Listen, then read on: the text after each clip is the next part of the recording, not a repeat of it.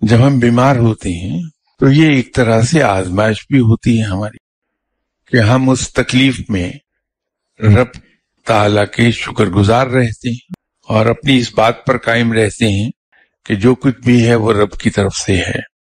اور ہمارا رب ہمارا سب سے بڑا ویل وشر ہے اور جو کچھ کرتا ہے ہماری بہتری کے لیے کرتا ہے۔ اس کا ہر فیصلہ ہماری بہتری کے لیے ہے۔ تو ہمیں رب تعالیٰ پر بھروسہ رکھنا چاہیے کہ اگر یہ بیماری آئی ہے تو یہ بیماری بھی رب ہی کی پیدا کردہ ہے اور رب ہی اس کا اس سے شفا عطا فرمائے گا ہمیں۔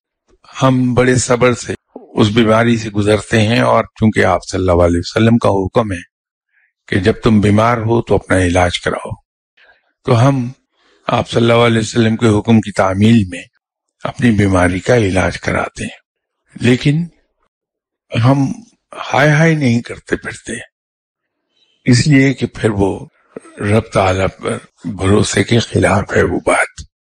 تو ہمارا تو ایمان یہ ہے کہ بیماری بھی رب ہی نے پیدا کی ہے۔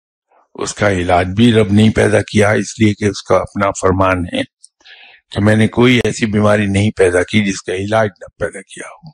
شفا دینے والا رب ہے۔